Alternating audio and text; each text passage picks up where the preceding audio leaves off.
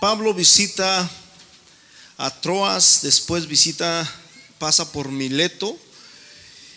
Y el versículo 17, enviado pues desde Mileto a Éfeso, hizo llamar a los ancianos de la iglesia. Mientras Pablo llega a Éfeso, mi hermano, llegaron los ancianos. ¿Alguien de ustedes sabe quiénes son los ancianos? Paz de Cristo. ¿Alguien sabe quiénes son los ancianos? A ver, ¿quién dice yo? Bueno, los ancianos no, e, no son los de, mucha edad y grande barba. Los ancianos son los pastores. Amén. Son los ancianos. Amén. ¿Por qué? Porque Dios ha puesto hermanos pastores en la iglesia para, para apacentar la iglesia y para dirigir la iglesia. Amén. En, el cuerpo de Cristo. versículo 22. Ahora he aquí ligado yo en espíritu, voy a Jerusalén sin saber lo que allá me ha de acontecer, salvo por el Espíritu Santo y por todas las ciudades que me da testimonio diciendo que me esperan prisiones, me esperan tribulaciones, pero de ninguna cosa hago caso, ni estimo preciosa mi vida para mí mismo, con tal de que acabe mi carrera con gozo y el ministerio que recibí del Señor Jesús para dar testimonio del Evangelio de la gracia de Dios. Y ahora he aquí yo no sé, perdón, y ahora he aquí yo sé que ninguno de vosotros entre quienes he pasado predicando el reino de Dios verá más mi rostro. Por tanto yo os protesto en el día de hoy que estoy limpio de la sangre de todos. Versículo 27, porque no he rehuido, rehuido es rehusado, porque no he rehuido anunciaros todo, no una parte, hermanos, no una parte. ¿Qué dice? Todo el consejo de Dios. Por tanto, mirad por vosotros mismos y por todo el rebaño en el que el, el Espíritu Santo os ha puesto por obispos. ¿Quiénes son los obispos? ¿Alguien sabe quiénes son los obispos? Son los pastores. Paz de Cristo. Los obispos también son los pastores. acuérdense bien que está teniendo una reunión de pastores. Es un concilio, paz de Cristo. El apóstol Pablo, mis hermanos, va de pasada. Bueno, ahorita, ahorita predicamos eso. Versículo 28. Por tanto, mirad por vosotros y por todo el rebaño que significa la iglesia, en el que el Espíritu Santo os ha puesto por obispos para apacentar la iglesia del Señor, la cual Él ganó por su propia sangre, porque yo sé que después de mi partida entrarán en medio de vosotros, ¿quiénes? Lobos rapaces que no perdonarán el rebaño. Versículo 30, y de vosotros mismos se levantarán hombres que hablen cosas perversas para arrastrar tras sí a los discípulos. Cierra tus ojos, Padre Celestial, te pedimos en esta hora, Señor, que nos ayudes a entender tu evangelio, Señor, tu palabra. Porque tu palabra, Señor, es perfecta y es medicina, Señor. Y estamos en un momento, Señor Jesús, donde necesitamos tanto de tu palabra. Necesitamos tanto, Señor, de ti. En el nombre glorioso de Jesús, Señor, te damos honra, te damos gloria, Señor, porque has sido bueno con nosotros. Gracias por cada uno de mis hermanos que están aquí, por cada familia que está aquí. En el nombre de Jesús. Amén y amén. Tome su lugar, hermanos.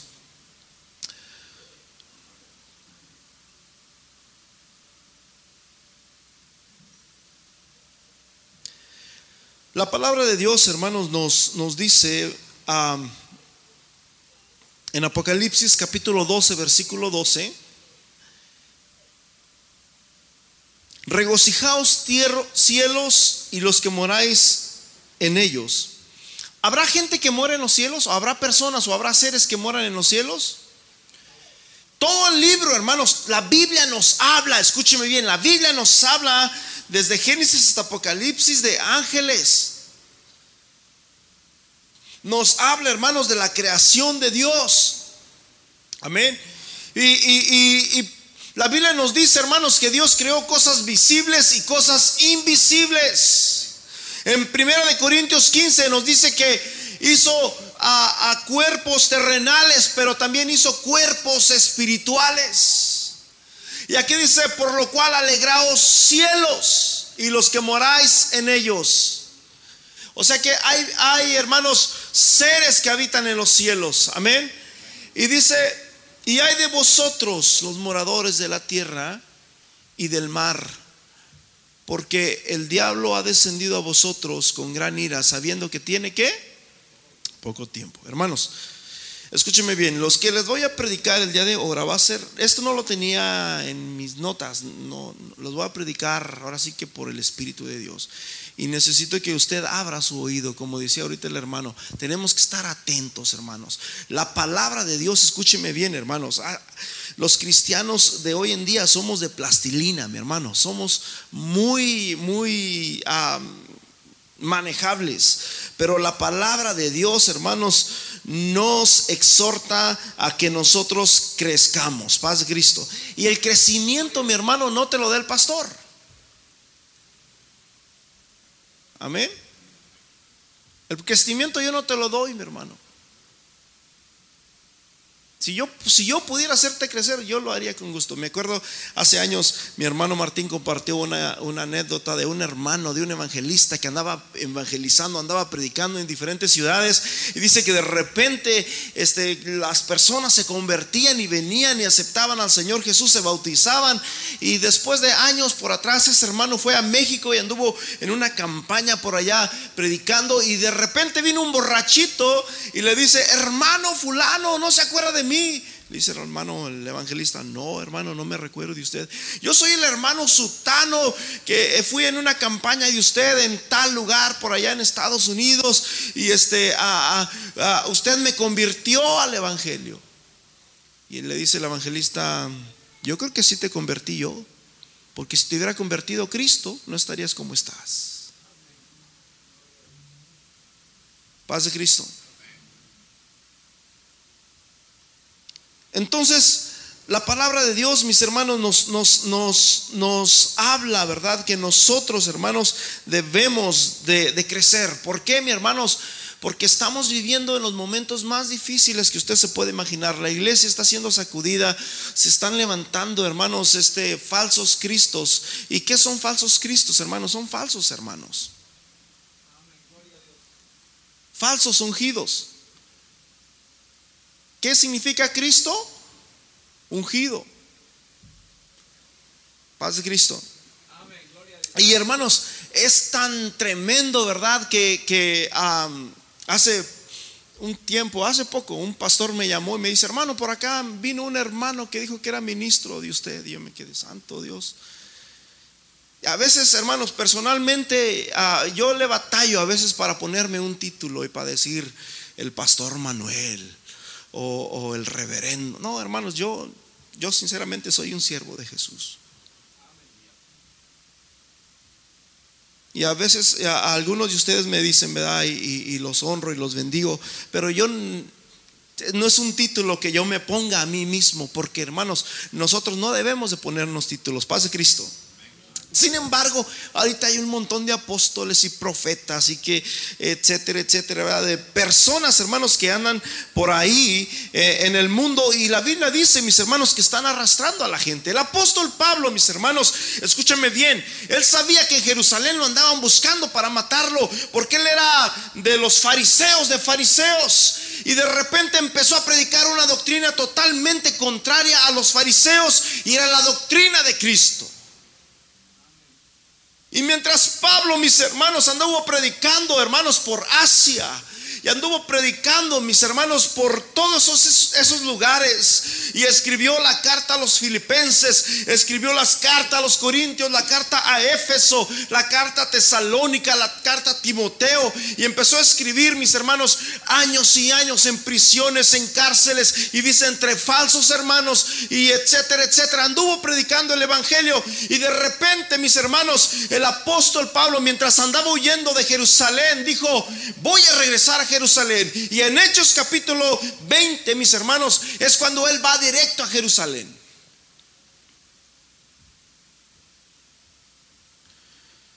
Paz Cristo.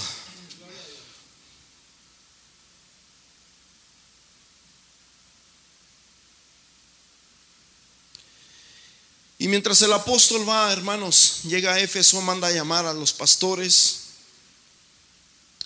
y empieza, mis hermanos, a predicarles y empieza a decirles algo, mis hermanos, que era tremendo. Los, pastores cuando se dan cuenta que el apóstol a Pablo iba a Jerusalén, le dijeron, no vayas a Jerusalén, tú sabes que te andan buscando, el momento que tú entres a Jerusalén te van a matar.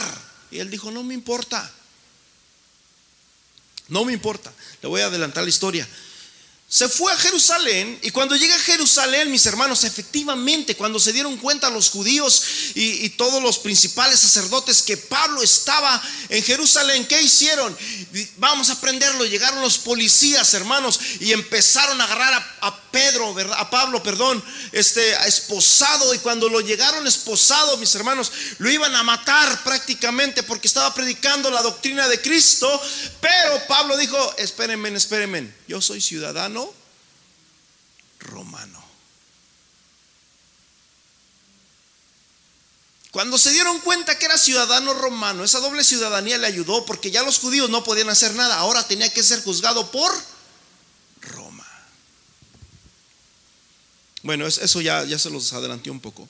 Pero mientras está aquí, mis hermanos, los apóstoles están llorando, perdón, los pastores están llorando, ellos sabían de que le iba a ir mal a a, Pablo una vez que llegara ahí, ya no se iba a escapar o por los judíos o por los romanos, le iba a ir muy mal. Sin embargo, mis hermanos, él dijo, no estimo mi vida preciosa para mí mismo. O sea, yo, yo he venido a predicarles el Evangelio, versículo 24, pero de ninguna cosa hago caso, ni estimo preciosa para mí mi vida, para mí mismo, con tal de que acabe la carrera con gozo y el ministerio que recibí del Señor Jesús. Pero dicen en el versículo 28, por tanto mirad por vosotros y por todo el rebaño que el Señor, que el Espíritu Santo os ha puesto por obispos para apacentar la iglesia del Señor, la cual ganó por su propia sangre, porque yo sé que después de mi partida entrarán en medio de vosotros, ¿quiénes? Robos. Porque yo sé que después de mi partida entrarán en medio de vosotros, ¿quiénes? Lobos rapaces que no perdonarán al rebaño. Pero a, versículo 30, fíjate. Y de vosotros, ¿de dónde se van a levantar estas personas? A ver, dígalo usted. De nosotros mismos. Se levantarán muchos hombres que hablen cosas que perversas para arrastrar tras, tras sí a quienes a los discípulos. Hermanos, escúcheme bien. Nosotros como cristianos, Jesús dijo, hermanos, en, Mateo capítulo 7, que nosotros nos conocemos por nuestros frutos. No debemos, hermanos, de, andar hablando mal de las personas. Debemos, ¿cuántos entienden que Dios, que Dios es un Dios de orden y que Dios ha puesto todas las cosas, hermanos, bajo su potestad? ¿Cuántos entienden eso? Por decirlo así, en Romanos capítulo 13, si no me equivoco, nos habla, hermanos, de esto usted debería de sabérselo de, de memoria. Romanos capítulo 13, sométase toda persona a las autoridades superiores, porque no hay autoridad sino de parte de quién? De Dios. Y las que hay por Dios han sido qué? Establecidas. O sea que, ¿para qué es la autoridad? Hermanos, yo recuerdo cuando hace unas semanas atrás, todos los días paso aquí por Camin, por la salida 15 y, mientras paso por ahí había un sign que decía, me parece que 35 millas. Y si venías a 36 ya te venía prendiendo luces ahí. yo siempre, ay, ay, ay. Y, a veces uno se molesta. ¿Y por qué, verdad? Este, esa 35 debería dejarme 5 millas extra para correr o yo no sé. Pero no, una milla más y ya te venía ya diciendo que venías fuerte. Y, pero bueno, todas esas cosas son, son puestas a través de las autoridades, pero son puestas para nuestro propio bien. Paz de Cristo. ¿Sí? Versículo 2 dice, de modo que, gracias hermano William, de modo que quien se opone a la autoridad, sí, por favor, porque sí me, me está si quieres abrirla del otro lado, o cierra esa ya. Gracias. Dice, de modo que quien, se opone a la autoridad, a la autoridad, a lo establecido por Dios, ¿qué dice? Resiste. Paz de Cristo, hermanos. ¿Sabemos que hay autoridad o no? Personalmente, mis hermanos, este, bueno, pues una de las cosas que Dios, Dios, Dios, Dios puso autoridad. Fíjense, vamos a otra escritura antes de empezar esto. Daniel capítulo 4, versículo 23.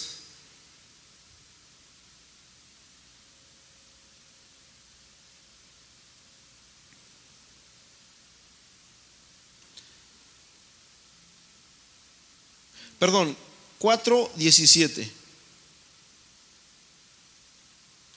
Dice, la sentencia es por decreto de los vigilantes y por dicho de los santos la resolución, para que conozcan los vivientes que el Altísimo gobierna el reino de los hombres. ¿Quién es el que gobierna, mis hermanos? Dios. Y que a quien Él quiere lo da y constituye sobre Él el más bajo de los hombres. O sea que Dios es el que, ¿quién? El que, el que Dios es el mayor, hermanos, el, que gobierna todo. Paz de Cristo. Esa autoridad Dios se la dio a Adán. Pero Adán, mis hermanos, se la dio posteriormente a Satanás. Y Satanás hasta la fecha es el príncipe, dice la Biblia que es el príncipe de, de quién? Del aire. ¿Dónde, ¿De dónde viene el internet? ¿De dónde vienen, hermanos, las frecuencias? Bueno, de ahí es donde nos están contaminando y por eso dice la Biblia, mis hermanos, que tenemos una guerra. Amén. Tenemos una guerra nosotros y, el cristiano, mis hermanos, debe de estar consciente de estas cosas. Y a quien quiere lo da y constituye sobre él al más bajo de los hombres. Así que la Biblia dice, hermanos, que Dios es el, que da las cestas. El viernes les estuve compartiendo ah, una, enseñanza muy bonita. Usted la puede escuchar ahí en SoundCloud. Y se llama, se, me olvidó. Ah, es una enseñanza muy bonita, muy, muy constructiva y que les va a ayudar mucho. Yo les garantizo. Pero mientras Jesús está, mis hermanos, con Pilato, de repente llevan a Jesús a Pilato y le dicen, ¿sabes qué? Este hombre dice que es el rey. Este hombre dice que es el rey. Pilato le dicen, tú eres rey. Y Jesús le dice, ¿tú lo dices por ti mismo o lo dices porque alguien te lo dijo? Y Pilato le dice, no, no, no, yo no soy de tu nación. A ti te trajeron a mí porque, porque los tuyos, tu nación misma te ha entregado. Esto lo encuentra usted en Juan 18, en el versículo 34 ah, en adelante. Y luego Jesús dijo en el versículo 36, mi reino no es de este mundo. En el versículo 37, Pilato le dice, luego tú dices, tú eres rey. Y Jesús le dijo, para esto yo he nacido, para dar testimonio a la verdad. Y Pilato le dice el versículo 38, ¿qué es la verdad? Pilato, hermanos, le empieza a decir ahí adelante, ¿verdad? A que él tenía la autoridad para poder a, soltarlo. Es que yo tengo autoridad para poder soltarte. No sé si alguien me ayuda a buscar ese, ese versículo por ahí. Ah, bueno, versículo... Mm,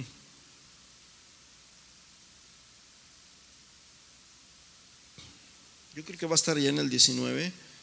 Amén. Aquí está, en el, en el 19.10. Entonces dijo Pilato, ¿a mí no me hablas? ¿No sabes que tengo autoridad para crucificarte y tengo autoridad para qué? Para soltarte. En una ocasión, mis hermanos, llegó un centurión con Jesús y le dijo, maestro, mi hija está enferma. Pero yo vivo muy lejos de aquí. No te pido que vayas a mi casa porque vivo lejos, quizás no soy digno de recibirte en mi casa, pero solamente di la palabra. Porque yo tengo autoridad y cuando digo mi palabra y le digo a este ve, va. Y le digo a aquel ven y viene porque tengo autoridad. Hermanos, si viniera un policía aquí y nos dijera, hey, levántense todos. Yo creo que todos nos paramos. ¿Por qué? Porque tiene autoridad. Levanten las manos abran los pies, ah, siéntate. este, camina, etcétera, etcétera. Lo que nos dice lo hacemos porque tiene autoridad. Y le dice, yo al este le digo, ven y ven, solamente di la palabra y mi hija será sana. Jesús se quedó sorprendido de ver la fe de este hombre. Paz de Cristo. Pero fíjate lo que dice el versículo 11. Jesús le respondió y le dijo, Pilato, ninguna autoridad tendrías contra mí si no te fuese dada de quién? De arriba. Por tanto, el que a ti me ha entregado, mayor pecado tiene. Hermanos, hay autoridad. ¿Quién, es, quién establece la autoridad? Dios. Y, pero dentro de esto, mis hermanos, también existe, ¿verdad? Las personas, como por decirlo así, los guerrilleros que, que están en contra de qué? de la autoridad y ellos quieren establecer también sus propias autoridades, ¿verdad? Y es lo que dice la palabra de Dios en Romanos 13, de que el que resiste a la autoridad, a Dios, resiste. Paz de Cristo. Por decirlo así, en, en Efesios capítulo 2, Efesios capítulo 4, en el versículo 11 dice, y él mismo constituyó o sea, Dios mismo constituyó a unos apóstoles. Hermanos, Efesios 2, 20 dice que edifiquémonos. Edificar significa que tu fe esté puesta, que tu fe esté puesta en los apóstoles y profetas, siendo la principal piedra del ángulo. ¿Quién? Jesucristo mismo. Ahora, ¿habrá apóstoles hoy en día? ¿Habrá profetas hoy en día? Pues yo no sé si los hay o no, no, los, no quiero juzgarme, no quiero irme más para allá. Pero hermanos, cuando dice apóstoles y profetas se refiere a los que están aquí en la Biblia, al apóstol Pablo, o sea, se refiere, se refiere a este libro. ¿Sí me están escuchando? Porque por ahí andan muchos apóstoles, hermanos, en la televisión y en el radio diciendo un montón, hermanos, de no quiero decir una mala palabra, pero ah, están hablando, hermanos, conforme a su cuenta, conforme a su corazón. Como dice el libro de Jeremías, le dicen al pueblo, paz, paz y paz no tendrán. La Biblia dice, hermanos, que es necesario que entremos al cielo a través de muchas tribulaciones. O sea que si alguien te dijo que ven a Jesús y, tus problemas se van a acabar, te engañaron, brother. Te engañaron. Porque Jesús dijo, yo no he venido para traer paz, sino he venido para traer disensión. El esposo y la esposa, hermanos, a veces hay problemas, ¿cierto o no? Miren, Regularmente cuando venimos principalmente a la casa de Dios, lo primero que Satanás hace es poner en desacuerdos al matrimonio muchas veces. Y llegas a la casa de Dios, hermanos, y, dice el hermano que va a iniciar, levanten sus manos y no, pues no las quieres levantar porque te acabaste de dar unos greñazos en el camino, yo no sé dónde. Porque la Biblia dice, hermanos, que Satanás vino para matar, robar y destruir. Y él sabe que le queda poco tiempo. Él no quiere que tú aproveches estos minutos que vas a estar aquí en la iglesia. Él quiere quitarte eso para poder destruir tu vida, tu alma, tu matrimonio. Hablando de matrimonios, desde el lunes pasado, hermanos, yo, Dios me puso en mi corazón a mi hermano Noé, yo no sé por qué a su esposa. Y, y he estado orando por ellos. Me da mucho gusto verlos aquí. Amén. Yo no sé la situación de ellos en absolutamente nada, pero sé que Dios está haciendo cosas grandes en, sus vidas. Amén. Gloria a Dios. Ok, entonces, ya me perdí, ¿verdad? Ok. Él mismo constituyó a unos apóstoles, a otros profetas, a otros evangelistas y a otros pastores y maestros. ¿Para qué, mi hermano? A fin de qué? De perfeccionar. ¿A quiénes? A los santos para la obra del ministerio. Hermanos, escúcheme bien. El crecimiento, mis hermanos, no se lo da a su líder, el crecimiento no se lo da a su pastor, el crecimiento usted tiene que hacerlo. Usted solito. Si ¿Sí, me están entendiendo? Pero la Biblia dice, mis hermanos, que a los líderes o a los pastores el Señor los puso, mis hermanos, como los que han de dar cuentas. Es lo que dice también en, Primera de Pedro capítulo 3, si no me equivoco, o capítulo 5 en adelante, desde el 1 en adelante, donde habla de los, de los pastores que deben de apacentar la, la, la grey, no por obligación, ni tampoco como teniendo señorío de ella. Hermanos, escúchenme bien, y yo quiero decirles con todo mi corazón esto.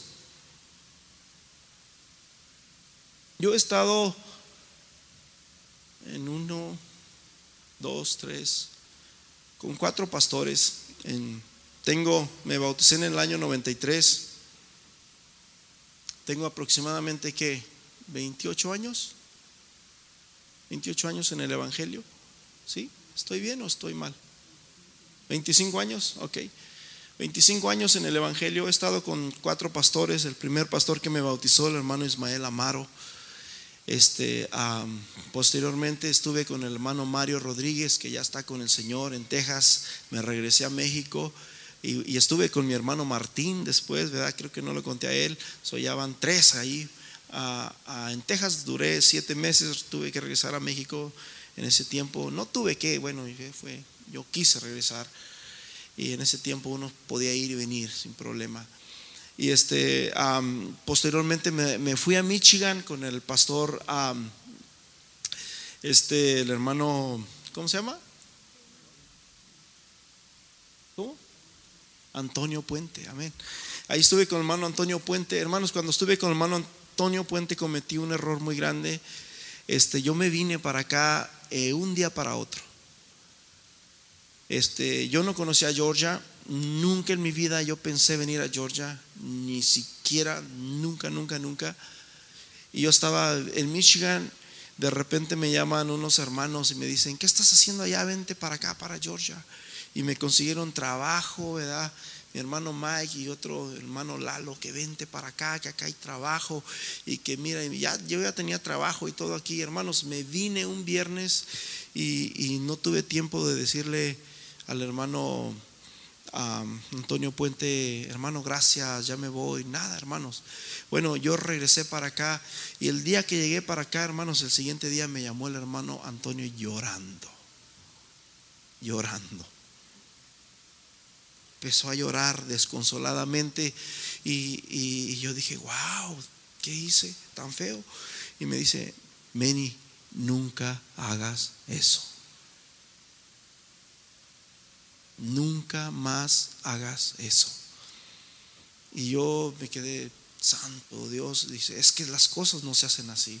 Y me empezó, hermanos, y ahí fue donde yo entendí esa gran lección. Hermanos, ahora el hermano Antonio Puente está con el Señor. Y yo creo que me está escuchando predicar esto que estoy hablando de él. Y llegué aquí a Estados Unidos, empecé con el hermano Félix Trejo, duré casi 10 años con él. ¿Por qué estoy diciendo esto? Ah, bueno, porque la palabra de Dios, hermanos, nos dice de que el Señor ha puesto a, los pastores para apacentar, para, para dirigir la grey. Ahí está, mira, en, la cita que les decía, apacentar la grey, 1 Pedro 5.2, apacentar la grey de Dios que está entre vosotros, cuidándola de ella, no por fuerza, sino que voluntariamente y no por ganancia. Hay, hay personas que lo hacen por ganancia, ¿verdad? Y uno de los requisitos, hermanos, que habla la Biblia es que el que está enfrente, hermanos, o el pastor no debe de ser avaro. Y les voy a decir una cosa, mi hermano, con mucho respeto. Yo nunca, al contrario, cuando ustedes traen un carro nuevo o algo, yo me, le doy gracias a Dios. Nunca, nunca he sentido envidia por ustedes. Y a veces, dos por tres, como el hermano Miguel, Dios bendiga al hermano Miguel, amén, por su casita que tiene. ¿Qué deseamos para él? Dios lo bendiga. El hermano Miguel tiene su casita, nos invitó el, fin de semana. Ya dije el chisme aquí, brother. Y este, nos gozamos, ¿verdad? Y, a veces es bonito decir, hermanos, como, wow, hermano, me da envidia, pero nunca, no, creo que le haya dicho eso, pero a veces es bonito decirlo en el sentido bueno, no en el malo, hermano. Nomás para hacer sentir bien a la gente, porque hay personas, hermanos, que no pueden ver nada bien, que el hermano Armando se compró una camioneta y hermano, ¿y cuánto le va a salir? Y usted cree que la va a poder pagar, en vez de que le demos una palabra de ánimo, algo bonito, y este le andamos hablando de lo negativo, de lo, hermano, eso no, eso no, paz de Cristo. Entonces, me dice el hermano Miguel, hermanos, pues a ver cómo le hacemos, porque cuando uno agarra algo nuevo, hermanos, a veces uno dice, la voy a hacer, no la voy a hacer, sí. Cuando yo empecé la iglesia, hermano, cuando empezamos aquí, empezamos, hermano José, hermano Gilberto, hermano Mike, y yo decía, ¿qué va a pasar? ¿La vamos a hacer? ¿No la vamos a hacer? ¿Cómo?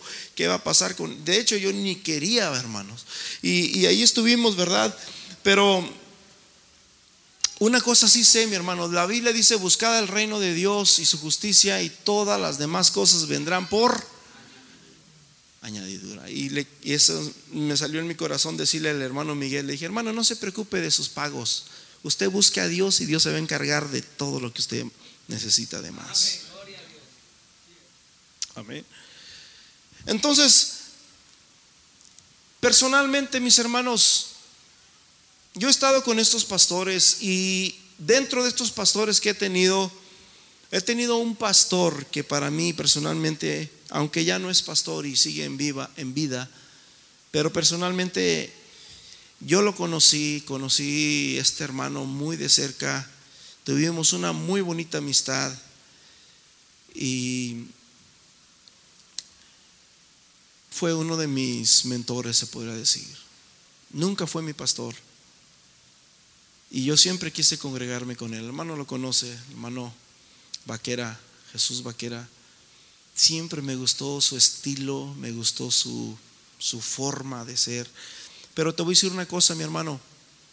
Dicen que al cristiano y a los liderazgos hay tres cosas, o hay cuatro cosas que son las que siempre quiere atacar Satanás. ¿Sabes a quién? ¿Sabes cuál es el blanco de Satanás?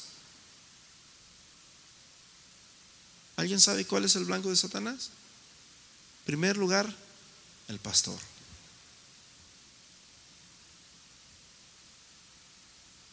Y hermanos, y el estar aquí, ahorita que mi esposa está conmigo, me dice, yo no sé cómo lo hiciste todos estos años. Le dije, solamente Dios me ha ayudado.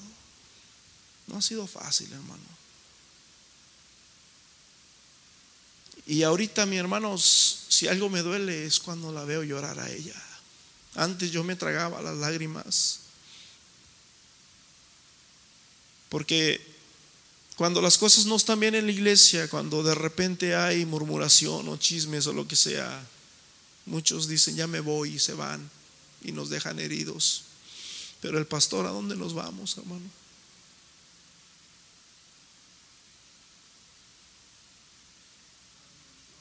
¿O será que podemos venir un día y decirles, hermanos, ahí nos vemos? Yo ya Llega un punto, hermanos, este año antes de casarme y estos, yo llegó un punto en mi vida en que yo dije, yo ya no puedo. Yo ya no puedo, ya es todo lo que di, ya no puedo más. Y de repente empecé a mirar un video de Marco Barriento en quien empezó a decir lo mismo. Y me di cuenta, los pastores que yo conozco, todos hermanos, todos los pastores que conozco, se los puedo mencionar por nombre, a todas las iglesias que yo conozco de pastores, que yo hablé personalmente con ellos, Satanás hizo de las suyas. No hay una iglesia que no. Y estoy hablando de, este, de, estos, de estos. ¿Por qué? Porque la Biblia dice, hermanos, que el diablo anda enojado porque sabe que le queda poco tiempo. Y una de las cosas, hermanos, que Satanás nos pone, hermanos, para flaquearnos, dicen que es las tres Fs. ¿Alguien se las sabe? A ver, hermano Mike, ¿cuáles son las tres Fs? No, más, más bien, perdón, no son tres Fs. Es el dinero, la fama y la dama. Y muchos, muchos pastores han caído en eso. Paz de Cristo. Y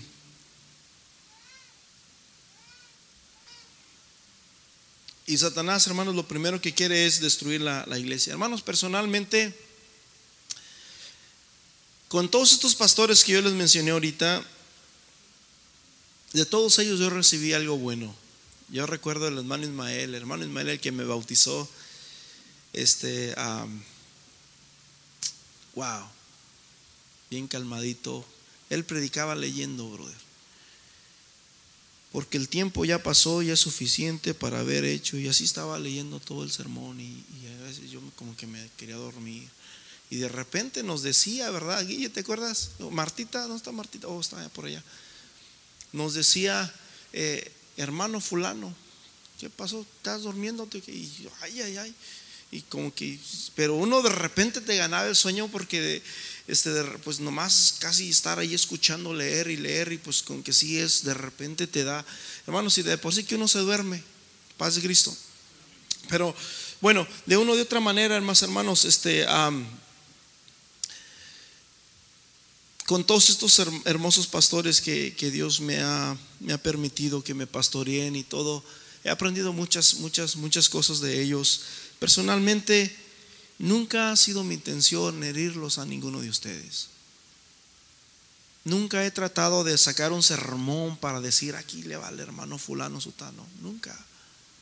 Una vez lo hice en México, cuando estaba ayudándole a mi hermano Martín, se vino para Texas y me dejó de encargado de la iglesia. Yo bien feliz porque iba a estar en la iglesia el domingo. Ahora sí, voy a predicar el domingo. Yo feliz, contento. Mis hermanos, eh, supe por ahí de un contratiempo que pasó por ahí en, la calle con las personas y que una hermana y eso. Y justamente me tocó cuando, hermano, Satanás es bien diablo. Alguien dice, no le echen la culpa al diablo, pero a mí siempre me gusta echarle la culpa al diablo, aunque no la tenga. Y, de repente, mis hermanos, mientras yo predicaba, a mí se me ocurrió hablar ese, ese tema. No dije nombres ni nada, pero hablé de ese tema. No, hombre, cuando salimos la hermana se me echó encima.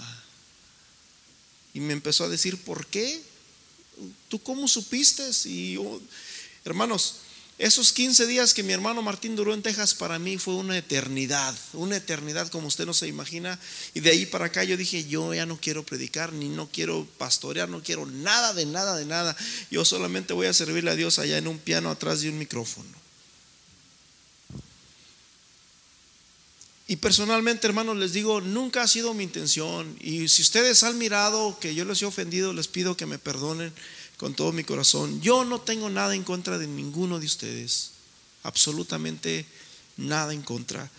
Pero sí les digo una cosa, mi hermano, el Señor nos ha puesto, hermanos, para cuidarlos a ustedes y para cuidar, hermanos, el Evangelio de Dios. Paz de Cristo. Dice versículo 12, a fin, oh, estamos en, en, en Efesios 4, 12, a fin de perfeccionar a los santos para la obra del ministerio Hermanos, a mí me gustaría que todos ustedes fueran, que crecieran más. Y les vuelvo a decir esto, el crecimiento yo no se los doy. Usted puede leer en Primera de Corintios capítulo 3. Apúntale allí, si está apuntando. Primera de Corintios 3. y póngale allí arriba. El que da el crecimiento es Dios. Dice, a fin de perfeccionar a los santos para la obra del ministerio. Y luego dice, para la edificación para la edificación. Hermanos, cuando nosotros empezamos a ver, hermanos, eh, en primer lugar, hermanos, usted tiene que trabajar como matrimonio, tiene que trabajar como, como en su persona, tiene que trabajar, hermanos, este, Dios bendiga a, Jorgito que está aquí, amén. ¿Qué deseamos para él? Yo creo que está aquí por algo, porque esto que le estoy diciendo es un poquito más nutriente, se podría decir. Amén. Y, pero yo sé que Él tiene discernimiento y Dios tiene cosas grandes para, para su vida de Jorgito. Yo he estado orando mucho por Él y, me da mucho gusto que Dios está haciendo algo en su vida. A veces nosotros no lo miramos, pero hermanos, Dios está ahí. Dice el canto, aunque no te pueda ver, está sobrando. Amén. A fin de perfeccionar a los santos para la obra del ministerio. Hermanos, esto, mis hermanos, usted ahí lo tiene que hacer. Esto ya no es trabajo del pastor. Esto usted lo tiene que hacer. Es un trabajo personal de cada uno de usted. Usted tiene que empezar, hermanos, a asistir a la oración el miércoles. Usted tiene que empezar, hermanos, a venir el viernes a escuchar la palabra de Dios. Y así, hermanos, como va creciendo, se le va diciendo, hermano, yo creo que usted también debería de ayudarnos. Usted también, eh, pero de acuerdo, mis hermanos, a, a la perfección, de acuerdo, mis hermanos, a la edificación. No se trata, porque muchas personas piensan de que el pastor nomás pone al hermano Armando y al hermano este Panchito y, y, a la hermana no sé qué. Hermano, no, no es así. No es así. No sé si me están entendiendo. Dios, usted, usted como cristiano tiene que crecer y luego, hermanos, Dios llama. En una ocasión Jesús fue a Gadara y cuando fue a Gadara dice la Biblia que estaba un, un, joven endemoniado que se le, se le conoce como el endemoniado gadareno. Y cuando Jesús llegó ahí, Jesús oró por él y dice la Biblia, mis hermanos, que al instante los demonios, porque hay demonios, hermanos, yo no sé si a veces no entendemos esto Pero hay demonios que se meten en, el cuerpo de las personas y, por decirlo así, el, demonio de masturbación, el demonio de pornografía. Y cuando vienen ese tipo de demonios a tu vida, hermano, hermano lo, lo primero que va a pasar es que usted no va a encontrar satisfacción en su esposa o en su esposo y usted va a necesitar o probablemente cuando esté con ella o con él va a tener que traer imágenes, hermanos, malas a su vida, a su, a su, a su mente. Y usted tiene que empezar, hermano a barrer con ese tipo de cosas. Paz de Cristo. Y esos son demonios, hermanos, que quieren venir y que te dicen, no, tú ya no lo amas. A veces somos egoístas y los demonios se... No, no, no, no, no, no. Es que tú tienes que ver por ti mismo. No, no, no, tienes que ver por tu familia. Y los demonios, hermanos, llegan y entran, ¿verdad?, a, la vida, al, pensamiento humano, hermanos, para destruirnos, para esclavizarnos. Pero la Biblia dice, hermanos, que el Señor ha venido, hermanos, para que seamos libres. Y el Hijo le dice Jesús, seréis verdaderamente libres. Versículo 13, hasta que todos lleguemos a la unidad de la fe y del conocimiento del Hijo de Dios, a un varón perfecto a la medida de la estatura de la plenitud de Cristo, para que ya no seamos niños fluctuantes llevados por doctrinas de todo viento de doctrina. La Biblia dice, mis hermanos, que hay doctrinas de... ¿Cuántas doctrinas hay?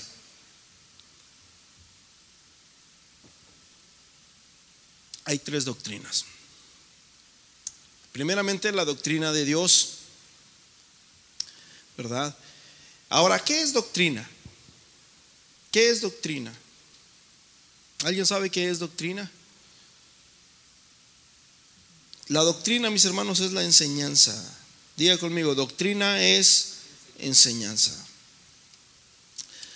Amén. Ah, el apóstol Pablo a Timoteo le dice, ah, ¿Dónde estamos? Ok. Un, versículo nada más. 1 Timoteo 4, 6. Si esto enseñas a los hermanos, serás un buen ministro de Jesucristo, nutrido con la palabra de fe y de la buena que doctrina que has seguido. La, la doctrina que es enseñanza. Diga conmigo enseñanza. La doctrina es enseñanza. Pero la Biblia dice, mis hermanos, que, que existen Está la doctrina de Dios. Está la doctrina de Dios, pero también está otra doctrina. Y es la doctrina de los hombres. Por decirlo así, en Gálatas, ah, les estoy hablando, hermanos, ahora sí que no tengo nada de sermón, a, como Dios me está dando ahorita. Así que recíbalo, amén, como de parte de Dios. Aleluya.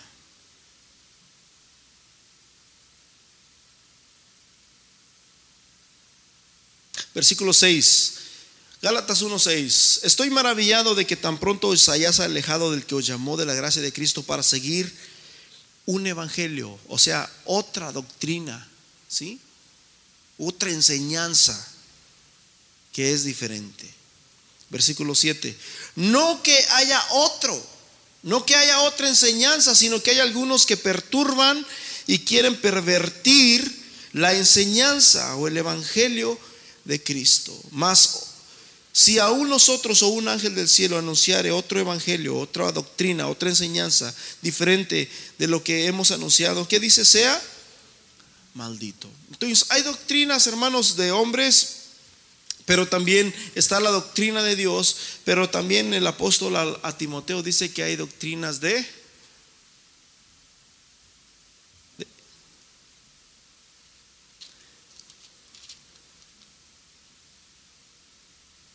Ok, voy a tratar de, de buscar esta cita.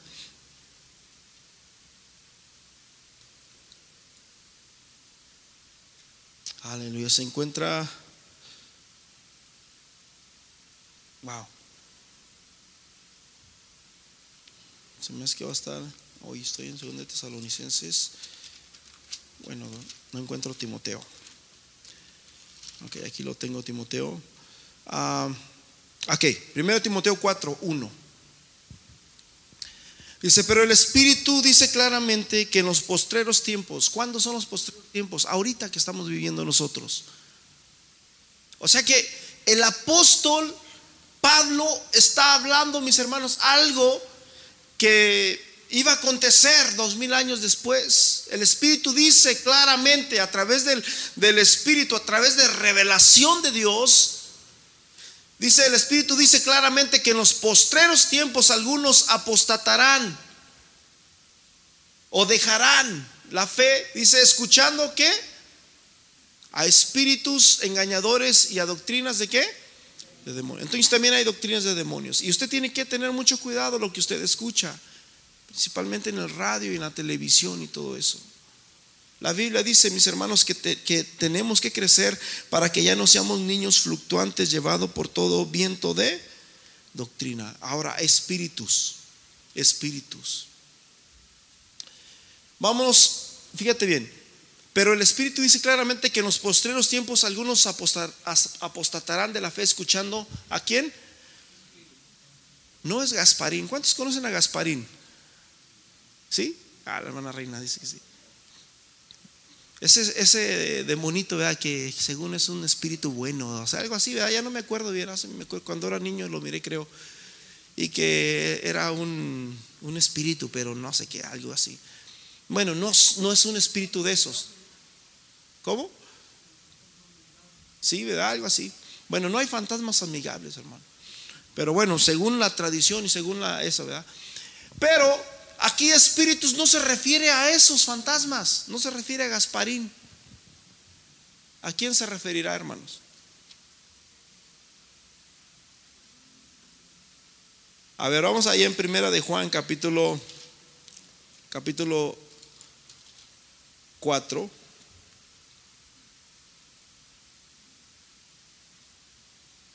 Dice, pero él es, oh, perdón.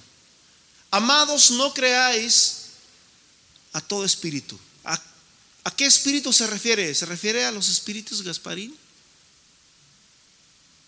¿Ya, ¿Ya me están entendiendo a qué se refiere la palabra de Dios cuando dice no creéis a todo espíritu? Sino probad. ¿Qué? Los espíritus.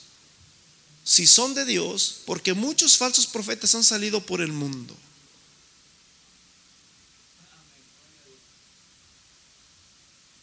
¿Sí, ¿Sí, me están entendiendo? Por eso Jesús dijo, hermanos, en, Mateo 7, que por nuestros frutos, ¿qué? Nos conocemos. Y, y, si algo nos falta, hermanos, a la iglesia de hoy, hermanos, es que necesitamos tener discernimiento para estas cosas. No creáis a todo espíritu, sino probad los espíritus. ¿Sí? Si son de Dios, porque muchos falsos, ¿cómo creen que vino Satanás a engañar a Eva? ¿Creen que se vistió de Satanás? Y no, brother. Se vistió de bueno, ¿verdad? Por eso dijo el apóstol en, Hechos capítulo 20 de que eran falsos a, maestros vestidos de ovejas, pero lobos rapaces por dentro. Primera de Corintios capítulo 12, versículo 10.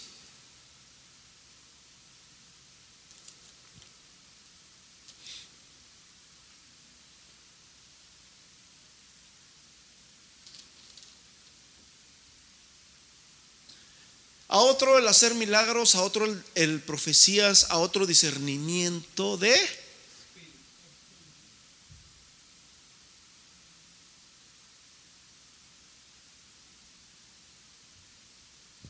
¿Y esto dónde viene, hermanos? Esto está hablando, hermanos, del carácter de cada uno de nosotros. En Primera de Corintios capítulo 3, el apóstol dice que cada uno debemos de probarnos a nosotros mismos si estamos en la verdad.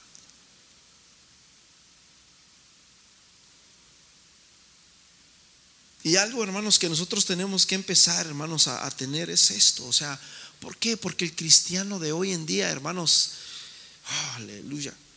Por decirlo así, una profeta que profetizó en México y dijo que en México se iba a acabar la, pobreza.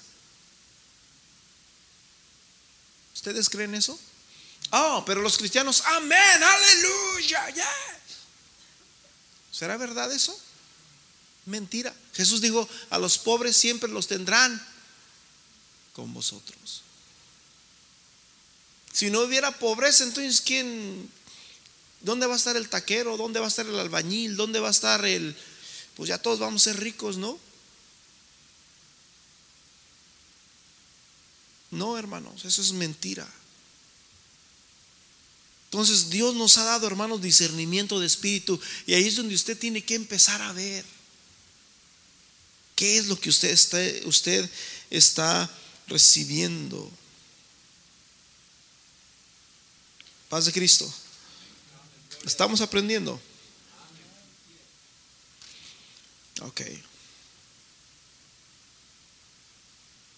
Fíjate bien, por decirlo así, en Mateo capítulo 7, versículo 15, guardaos de los falsos profetas que vienen a vosotros vestidos de ovejas, pero por dentro, dice Jesús, son lobos rapaces. Versículo 16, ¿cómo lo vamos a conocer?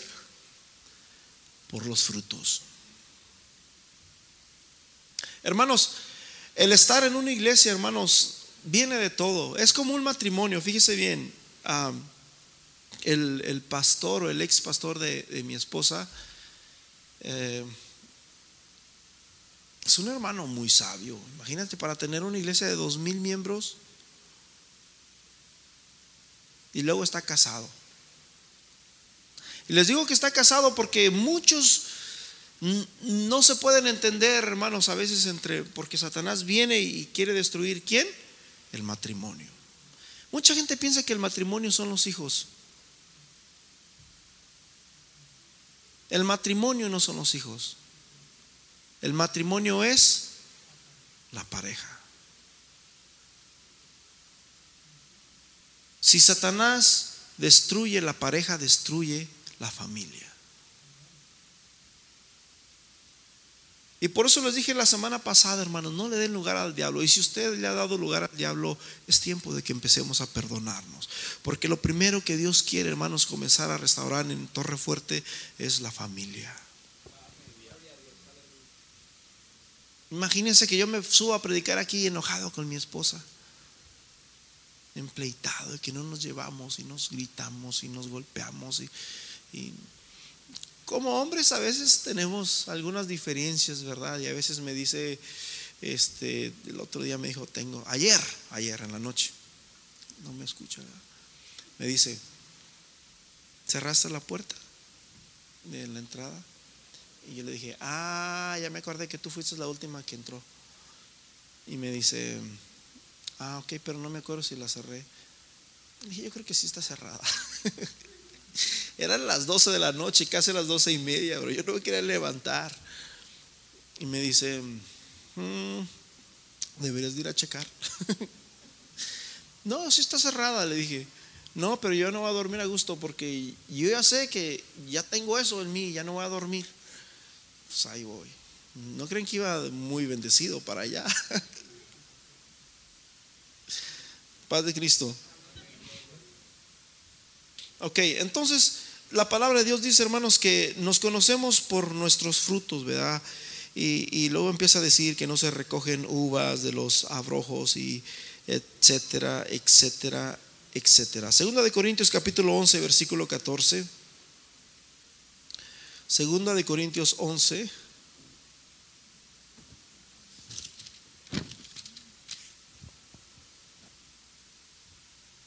Versículo, vamos a leer desde el versículo, versículo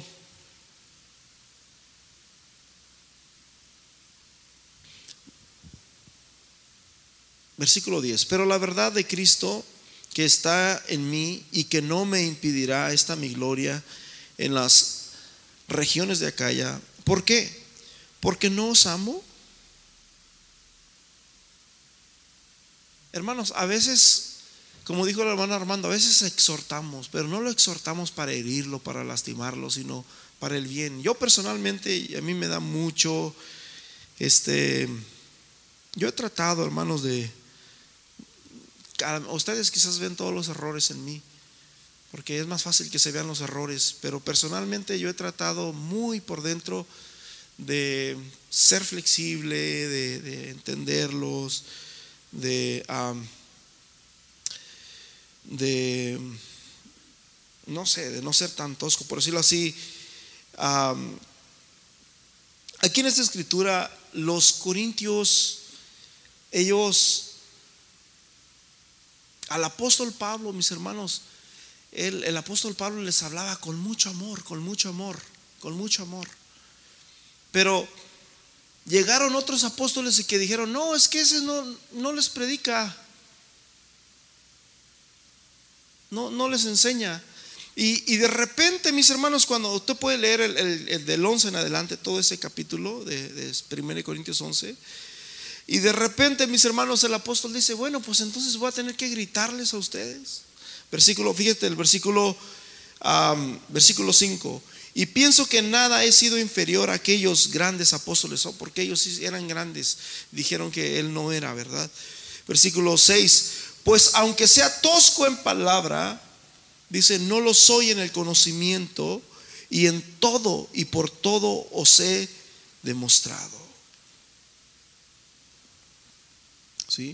Y, bueno, versículo 12, mas lo que hago lo haré aún para quitar la ocasión de aquellos que la desean, a fin de que en aquello en que se glorían sean hallados semejantes a nosotros. Versículo 13, porque estos son falsos que apóstoles.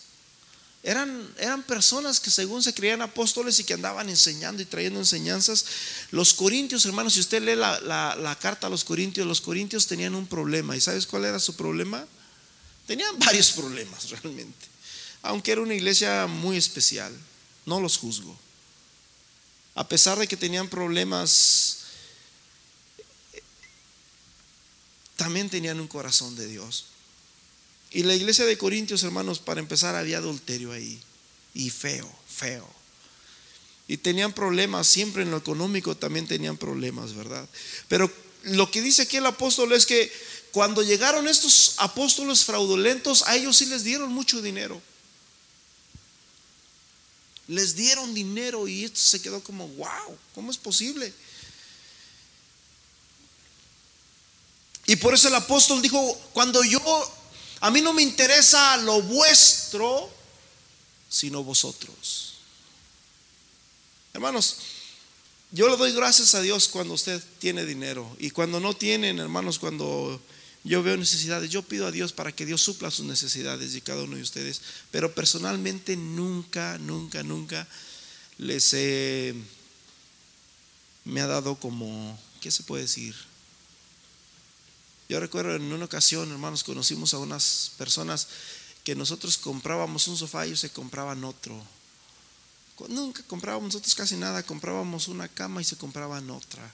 Y, ah, caray, como que andaban, andábamos jugando carreras, ¿verdad? Pero aunque nosotros siempre fuimos pobres, pero nomás lo digo esto como porque a veces hay eso en nosotros y no debemos de, de dejar que eso esté en nosotros.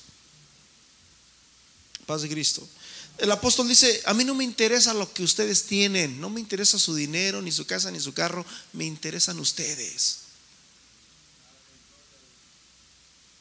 Porque estos son falsos apóstoles, obreros fraudulentos que se disfrazan como apóstoles de Cristo. Versículo 14 dice, y no os maravilléis porque el mismo Satanás se disfraza como ángel de luz.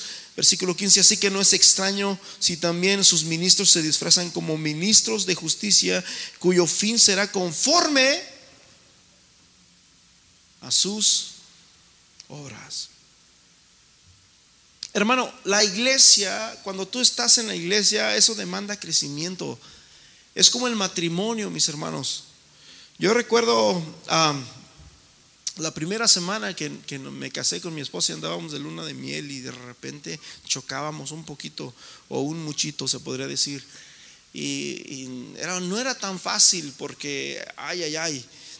Pero, este, Dios empezó a trabajar en nosotros. Dios empezó a trabajar en nosotros. Y yo llegó un punto en mi vida, no me escucha, en que a veces yo decía, ella lo sabe. De hecho, a veces hablamos de estos temas. No sé, si, yo pensaba, no sé si lo voy a hacer. Paz de Cristo. No sé si la voy a hacer, no sé si la voy a hacer. Y ahorita, hermanos, me siento, nos sentimos tan cómodos. Tan cómodos, tan, bien. Eh, eh, Dios ha hecho cosas grandes en nosotros. Sentimos que nos conocemos bien, sentimos que ya estamos casados hace muchos años. Y, y es algo muy bonito lo que Dios está haciendo. Paz de Cristo. Como iglesia es lo mismo, porque la iglesia también demanda crecimiento. En tu matrimonio tienes que crecer, pero como iglesia también tienes que crecer.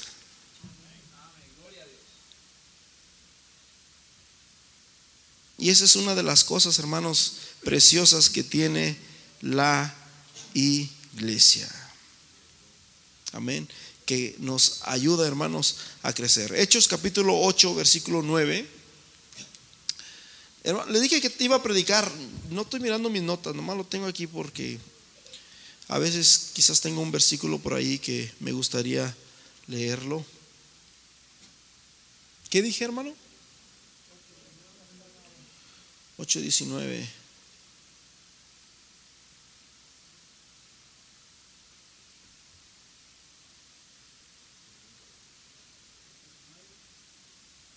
Ya no sé ni, dónde, ni lo que dije. ¿Dónde estábamos ahorita? En Corinto, ¿verdad?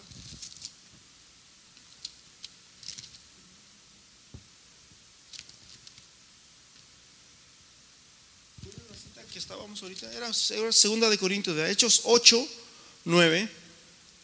Amén. 8, 9. Dice, pero había un hombre llamado Simón que antes ejercía la magia y que en aquella ciudad había engañado a quién? A la gente de Samaria haciéndose pasar por algún grande. A este oían atentamente desde el más pequeño hasta el más grande diciendo, este es el gran poder de Dios. Simón había engañado a la gente haciendo magia y sacando conejitos de por aquí y, etcétera, etcétera. Y dice la Biblia que a este habían oído este, desde el más chico hasta el más grande. Vámonos con Simón, él tiene el poder de Dios, Dios está con él, mira todo lo que hace. Pero dice la Biblia, mis hermanos, versículo 11, y le estaban atentos porque sus artes mágicas les habían engañado mucho tiempo. Versículo 12, pero cuando creyeron a Felipe que anunciaba el Evangelio y el reino de Dios y el nombre de Jesucristo, se bautizaban hombres y mujeres. También creyó Simón y habiendo sido bautizado estaba siempre con Felipe y viendo las señales y grandes milagros que hacían, estaba atónito, sorprendido. Cuando los apóstoles que estaban en Jerusalén oyeron que en Samaria habían recibido la palabra de Dios, enviaron para allá a Pedro. Pero dice el versículo 15, los, los cuales habiendo vinieron, venido oraron por ellos para que recibiesen el Espíritu Santo, porque aún no habían descendido sobre ninguno de ellos, sino que solamente habían sido bautizados en el nombre del Padre, del Hijo y del Espíritu Santo. ¿En qué se bautizaron? En el nombre de Jesucristo. Versículo siguiente, 18. Cuando vio Simón que por la imposición de las manos de los apóstoles se daba el Espíritu Santo, ¡Ah! ustedes oran y reciben el Espíritu Santo, yo quiero eso. A ver, ¿cuánto quieren? Sacó su paquete de dinero y les dijo, a ver, ¿con cuánto vamos a hablar? Hermanos, esto no se vende. Cuando Jesús llegó a Gadarea y estaba aquel endemoniado, mis hermanos, allí de Gadarea, Jesús oró por él y los demonios se fueron por los, con los cerdos. Y cuando Jesús, mis hermanos, cuando aquel hombre quedó sano, aquel joven quedó sano, le dijo a Jesús, maestro, te seguiré a donde, me, a donde tú vayas. Pero dice la Biblia que la gente de Gadarea le dijo a Jesús, vete de aquí, no te queremos, vete, por favor, vete. Y cuando Jesús miró que no lo recibieron en Gadarea, pero un endemoniado había sido libre, Jesús le dijo, no, Jesús fue malo, Jesús lo rechazó y Jesús le dijo, no, no me puedes seguir a mí. Quédate aquí y dile a los tuyos cuán grandes cosas ha hecho Dios contigo.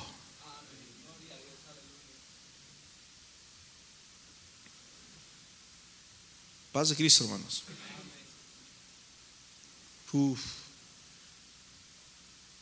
Hermanos, de esto les puedo enseñar como ustedes no tienen una idea. Hay tanto que enseñarles en cuestión a todo esto, muchísimo. Pero la Biblia nos dice, mis hermanos, que nosotros debemos de crecer. Dios demanda, mis hermanos, crecimiento. ¿Sí me están escuchando? Dios demanda, hermanos, que crezcamos. Y crecer, hermanos, significa que no te puedes quedar igual. Y si te quedas igual, hermanos, hay de ti, hay de vosotros, de los que moran en la tierra. El cielo se alegró y los que moraban en ellos, pero hay de vosotros los que moran en la tierra, porque el diablo ha venido como león rugiente, sabiendo que tiene poco tiempo. Y dice la Biblia, hermanos, que cuando Satanás viene, y ataca a mis hermanos. Ataca a los pastores, al liderazgo. Ataca, cuando ataca al pastor, ataca a los líderes. Cuando los líderes se debilitan, entonces Satanás hace las suyas, destruye la iglesia. Pero si Satanás no logra esa forma, entonces se va con tu familia, se va con, los, con las familias, se va con los miembros, se va con tus hijos. Porque hermanos, la Biblia dice que Satanás vino para matar, robar y destruir, pero el Señor lo reprenda. Amén. El Señor lo reprende, hermanos, y, crezcamos, buscamos de Dios, hermanos. Yo les invito para que vengan, para que oren, para que busquen a Dios a través de la oración. La Biblia dice en Tesalonicenses, orad sin cesar. Orad sin cesar. Y puedo enseñarles muchísimo, hermanos, en Judas capítulo 3. Oh amados, por la gran solicitud que tenía de escribirlos acerca de vuestra común salvación, me ha sido necesario escribiros exhortando que contendáis ardientemente por la fe que una vez os ha sido dada a los santos. Y luego dice por qué debemos de contender. Contender significa pelear. Pelear. Y, no debemos de pelear, hermanos, por nuestras pasiones. No debemos de pelear por nuestros, por nosotros mismos, como dice en primera de, perdón, no es primera, en Filipenses capítulo 1, que dice que muchos predicamos por, dije predicamos, pero dice predican. Filipenses 1.15. A la verdad algunos predican a Cristo por envidia otros por contienda, pero dice otros de buena voluntad. Y los unos anuncian, bueno, entonces, ¿por qué debemos de pelear nosotros, hermanos? Por la fe. Diga conmigo, por la fe. Por la fe. Y luego dice el versículo 4, ¿por qué? Porque algunos hombres han entrado encubiertamente desde antes habían sido destinados para esta condenación. Y bueno, hermanos, usted puede leer acerca de los hijos de Coré en el versículo 11, una gran enseñanza. Este es un sermón de cinco horas, hermanos, si les hablo de esa enseñanza de los hijos de Coré, ¿verdad? De todo lo, que pasó ahí en, los hijos de Corea. Usted lo puede leer en Números capítulo 16, versículo 1 al 15. El pueblo de Israel se molestó y dijeron, nosotros no vamos a obedecer a Moisés ni a Araón. Y ahí empezaron ¿verdad? a hacer tantas cosas ellos, este, tipo de personas. Hermanos, debemos de crecer porque Satanás, hermanos, no quiere a usted verlo fuerte. Y si algo necesitamos como iglesia son matrimonios fuertes. Amén necesitamos matrimonios fuertes. Ah, Judas 1.14 dice, de estos también profetizó Enoch séptimo desde Adán, diciendo, hoy aquí vino el Señor con sus centenas y decenas de millares para hacer juicio contra todos y dejar convictos a todos los impíos de todas sus obras impías que han hecho impíamente y de todas las cosas duras que los pecadores e impíos han hablado contra él. Y versículo 16 dice, estos son murmuradores, querellosos una persona querellosa es una persona que todo lo quiere para sí, que andan según sus propios deseos, o sea, son sensuales. Y de hecho aquí lo dice, cuya boca habla cosas infladas, hablando, adulando, dice, hablan cosas infladas, adulando a las personas para sacar. Hermanos, yo creo que este sermón no tuvo nada que ver con adulaciones, ¿verdad? Dice, pero vosotros, versículo 17, pero vosotros, amados, tenéis memoria de las palabras que antes fueron dichas por los apóstoles de nuestro Señor Jesucristo, los que decían en el postrer tiempo, en el tiempo final habrá burladores que andarán según sus malvados deseos. Estos son los que causan divisiones, los sensuales, que no tienen el espíritu. Pero vosotros, amados, edificaos en vuestra santísima fe, orando en el Espíritu, orando. Hermanos, ¿cuántos quieren orar? Necesitamos orar, hermanos. Les puedo enseñar muchísimo, como ustedes no tienen idea, segunda de Pedro 2 y tantas cosas. Hermanos, necesitamos, necesitamos, necesitamos crecer, necesitamos crecer. Dios, hermanos, la palabra de Dios, hermanos, demanda, hermanos, de nosotros crecimiento si nosotros no crecemos, hermanos, Satanás va a ser de las suyas con nosotros. Vamos a ponernos en pies en Primera de Pedro, aquí en la pantalla, capítulo 5, versículo 6. Humillaos pues bajo la poderosa mano de Dios para que los exalte cuando fuere tiempo, echando vuestra ansiedad sobre Él, porque Él tiene cuidado de vosotros. Y luego dice el versículo 8, sed sobrios Hermano, usted tiene que velar por su vida cristiana. Hermano, usted tiene que velar por su matrimonio. Hermana, usted tiene que velar por sus hijos. Hermano, tenemos que velar, velad, velad, sed sobrios y velad, porque vuestro enemigo, el diablo, anda como un león rugiente alrededor buscando a quien devorar. Y dice en Apocalipsis porque sabe que tiene poco tiempo.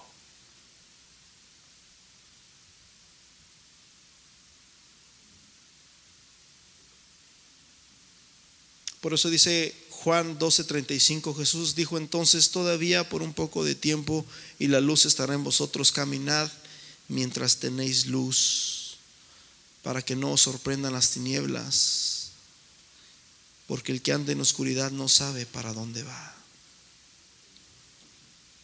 Caminemos mientras tenemos luz, hermanos. No se deje engañar por Satanás. Satanás es un mentiroso. 1 Pedro 5:10, más el Dios de, de toda gracia que nos llamó, Dios nos llamó a su gloria eterna en Jesucristo. Después de que hayáis padecido un poco de tiempo, Él mismo te va a a perfeccionar. Él mismo te va a afirmar. Amén. Perfección, firmeza, fortalezca y te va a establecer. ¿Cuántos quieren eso en su vida? ¿Cuántos quieren eso en su familia? Cierra tus ojos, Padre Celestial. Sabemos, Señor Jesús, que tú estás obrando.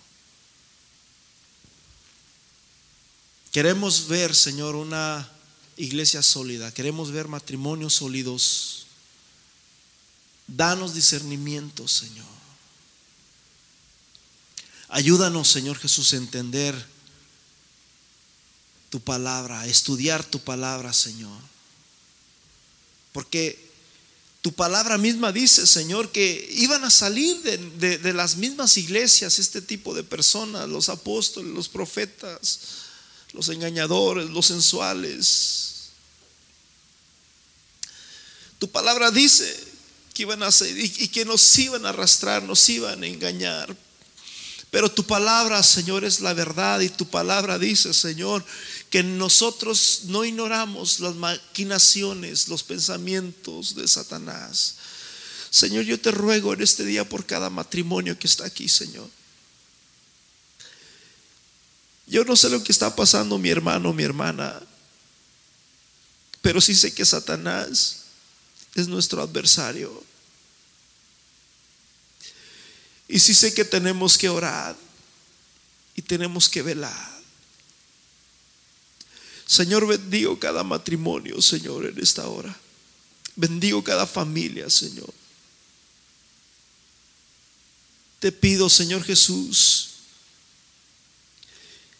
que si mi hermano o mi hermana le dio lugar a Satanás en estos días, en estos meses, el año pasado, antes de casarse o yo no sé cuándo, que haya perdón, Señor. Que haya redención. Que haya, Señor Jesús, tu paz y tu amor en cada matrimonio, en cada hogar, en cada familia. Satanás es el padre de la mentira, Señor. Pero para esto apareció el Hijo del Hombre, para deshacer las obras del diablo. ¿Por qué no dejas que Dios tome el control en tu vida y en tu matrimonio?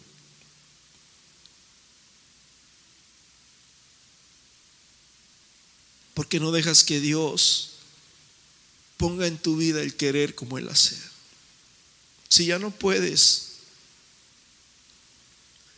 si has sentido que ya no puedes, si has sentido que ya fue todo lo que diste, Dice la Biblia que Él da fuerzas al cansado y multiplica las fuerzas al que no tiene ninguna.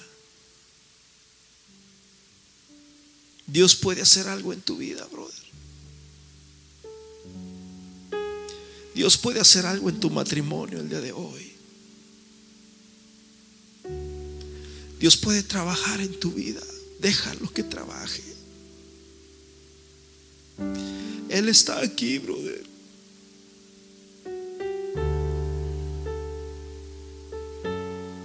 Él está aquí para sanar, para liberar, para romper cadenas.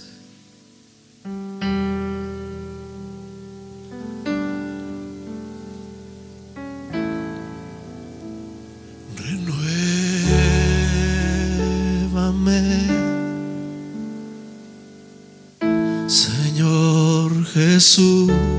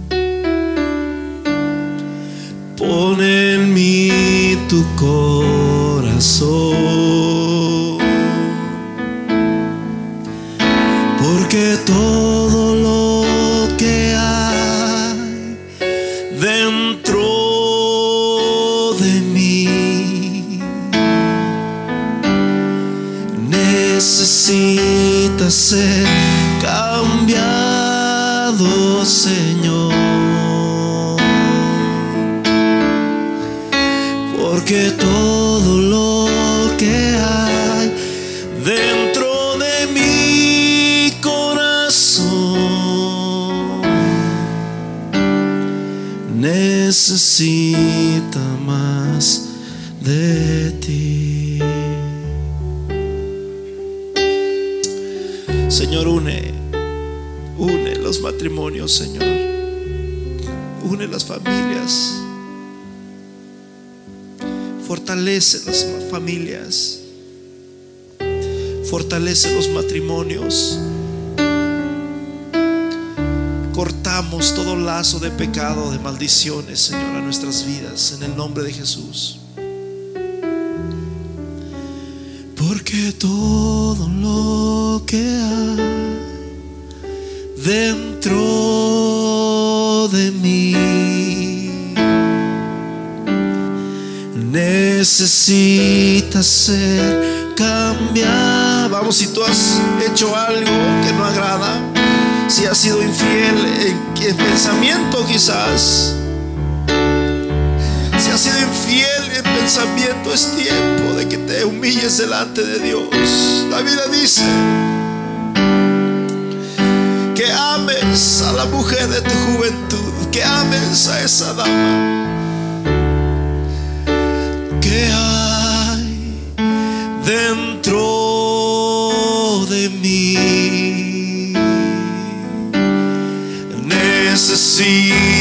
Necesita